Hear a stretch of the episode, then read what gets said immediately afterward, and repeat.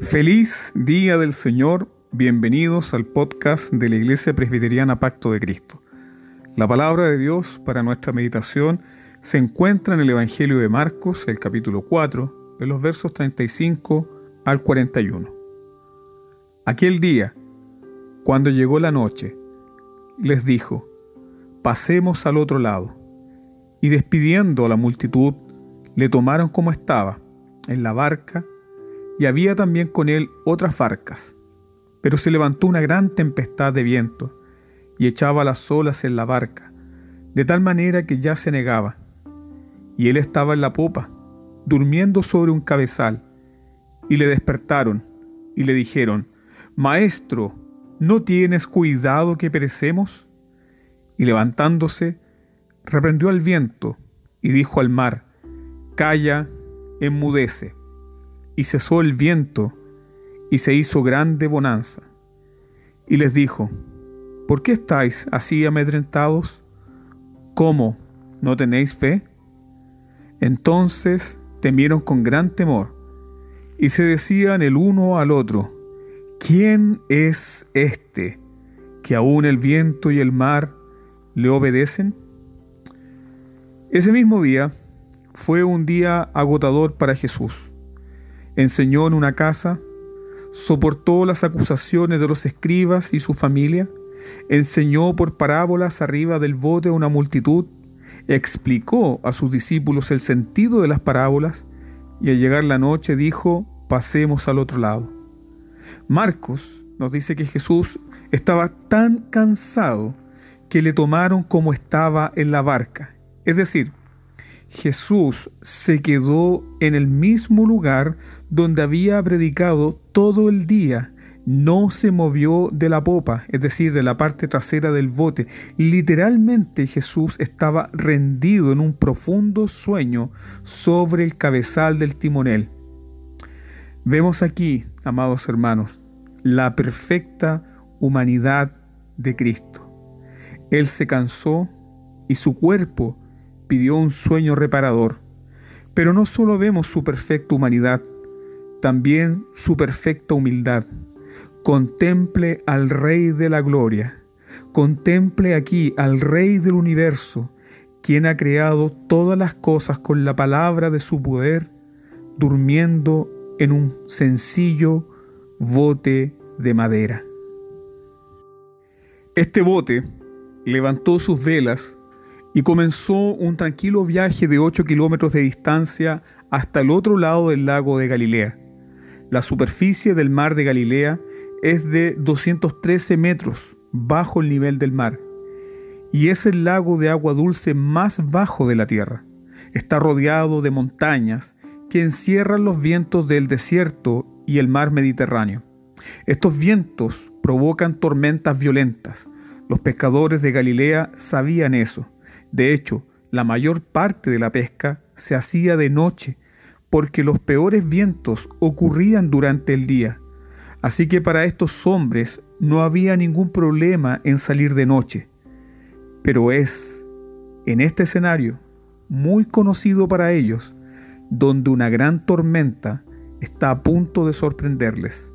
El texto dice que se levantó una gran tormenta, una gran tempestad de viento y echaba las olas en la barca de tal manera que ya se anegaba. En el bote hay gente con experiencia, pero la tormenta les deja completamente impotentes. Todas sus fuerzas no sirven de nada, todos sus esfuerzos son inútiles, no hay forma humana de salir de ahí. La muerte es inminente. Ellos no saben por qué sucede esto, pero nosotros que leemos este pasaje sí sabemos. Ellos están siendo probados. La terrible tormenta es el medio para enseñarles acerca de Dios y su poder. La tormenta era necesaria para su desarrollo espiritual y también las tormentas son necesarias para nosotros, porque sin dificultades, sin pruebas, sin presiones y sin fracasos, nunca llegaremos a ser lo que debemos ser para Dios. Las tormentas son parte de nuestro crecimiento espiritual. Las mejores lecciones de teología no las aprendemos en un salón cómodo y sin presión. Tampoco las aprendemos encerrado en un cuarto seguro. Las aprendemos cuando nuestra teología se hace carne, en medio de pruebas, sufrimientos y muchas lágrimas. Su teología será más rica, más edificante, más viva, más cálida cuando tu vida sea quebrantada por el Señor. Una cosa es que usted conozca acerca de Dios y otra muy distinta es que usted conozca a Dios. ¿Lo conoce? ¿Le ha conocido profundamente? En nuestro caminar con Jesús, lo más seguro es que nos enfrentemos a una tormenta, estemos en una tormenta o ya pasamos por la tormenta. La tormenta golpeó con toda su furia inundando el bote. ¿Y dónde estaba Jesús? Él dormía en la tormenta. A pesar del viento, las olas y la brisa del mar, Jesús estaba durmiendo por su gran cansancio. Él no duerme el sueño del indiferente como Jonás dormía en la tormenta. Él no duerme el sueño del negligente. Él duerme el sueño del que descansa profundamente en Dios. Como dice el Salmo 4, verso 8, en paz me acostaré y asimismo dormiré porque solo tú, Señor, me haces vivir confiado. Jesús duerme en paz. Jesús descansa en paz porque todo lo ha hecho bien. Él duerme el sueño del amado. Aún no ha llegado su hora donde las aguas del juicio caerán sobre él. Jesús es quien dice en los salmos, todas tus ondas y todas tus olas pasaron sobre mí, pero aún ese momento no ha llegado. Así que Jesús está descansando. Y en medio de esta tormenta, los rudos pescadores, los duros pescadores se quebraron, intentaron hacer lo que sabían hacer para evitar ser tragados por las aguas. Pero ¿por qué están tan aterrados? La caída de Adán sentenció a todos los hombres bajo la pena de muerte. La paga del pecado es la muerte. Todos sabemos que debemos morir pero nadie espera una forma de muerte tan dramática como esta. Las aguas del mar para los judíos representaban el juicio. Hundirse en las aguas es como hundirse en la tumba, es descender vivo al Seol. Como dice el Salmo 69, verso 1 y 2, Sálvame, oh Dios, porque las aguas han entrado hasta el alma, estoy hundido en cieno profundo, donde no puedo hacer pie. He venido a abismos de aguas y las corrientes me ha anegado. Ellos le gritaron al Señor, ¿no tienes cuidado de nosotros que perecemos? Tú nos trajiste aquí, tú me dijiste que te siguiera y ahora se desata esta tormenta. Así también nos sentimos muchos de nosotros cuando estamos en prueba. Creemos que estamos solos, que nadie ni aun Dios sabe lo que está pasando. ¿Qué pecado más grande es este? Dios conoce cada ola que viene a tu vida. Dios conoce cada ola que golpea tu vida y viene sobre ti porque Dios la envió. Él sabe cuándo las quitará. No sabemos qué hicieron para despertar a Jesús estos discípulos. Quizás comenzaron a sacudir su hombro, pero sus súplicas, sus gritos, sus clamores hicieron lo que la tormenta no pudo hacer. Sus gritos, sus clamores, sus súplicas despertaron a Jesús. Jesús despertó y levantándose reprendió al viento y al mar diciendo, Calla, enmudece. Y hubo una gran calma. Antes había una gran tormenta y ahora hubo una gran calma. Hubo un silencio espeluznante, como si una gran mano hubiera sacudido el viento y aplastado el mar. No fue una calma progresiva, Los vientos y el mar se detuvieron en el acto ante la voz del que dijo, sea la luz, ante la voz del que dijo, sepárense las aguas, produzca la tierra. Calla, enmudece, y la tormenta desapareció. Luego Jesús se dirigió a sus discípulos y en esta profunda calma les dijo, ¿por qué están así amedrentados? ¿Cómo no tienen fe? La fe, mis queridos hermanos, se alimenta de la palabra de Dios. ¿Y cuál fue la palabra de que Jesús les había dicho? ¿Qué palabra Jesús les había dado a estos discípulos para alimentar su fe? Jesús les dijo, pasemos al otro lado. No intentemos pasar, no trataremos de pasar, sino que la palabra absoluta de Jesús fue pasemos al otro lado. La verdad absoluta de la palabra de Dios es el alimento de nuestra fe. Cristo, mi querido hermano, no juega con tus emociones. Cristo no juega con tu corazón. Si Cristo ha prometido algo, Él lo cumplirá. Lo que Él dice se cumple. Note ahora el progreso del temor de los discípulos. Cuando surgió la tormenta ellos tuvieron mucho miedo, pero cuando la tormenta se detuvo instantáneamente, ellos sintieron un gran temor. Hubo una gran tormenta, hubo una gran calma, ahora hay un gran temor. El mayor temor de los discípulos se produjo inmediatamente después que la tormenta se calmó. No perdamos el significado de esto en la vida de los discípulos, porque justamente este es el corazón del pasaje. El temor de estos hombres es una comprensión profunda de la persona de Cristo. ¿Quién es este? ¿Es un profeta? ¿Es un maestro? ¿Es un loco? ¿Es un poseído del diablo como dicen los escribas? Los discípulos vieron cómo el viento y el mar obedecieron su palabra. Ellos no vieron a Jesús orar para que la tempestad terminara. Entonces trataron de buscar explicación a esto. Quizás comenzaron a recordar algún pasaje en el Antiguo Testamento donde algún profeta hizo algo semejante, pero no encontraron respuesta.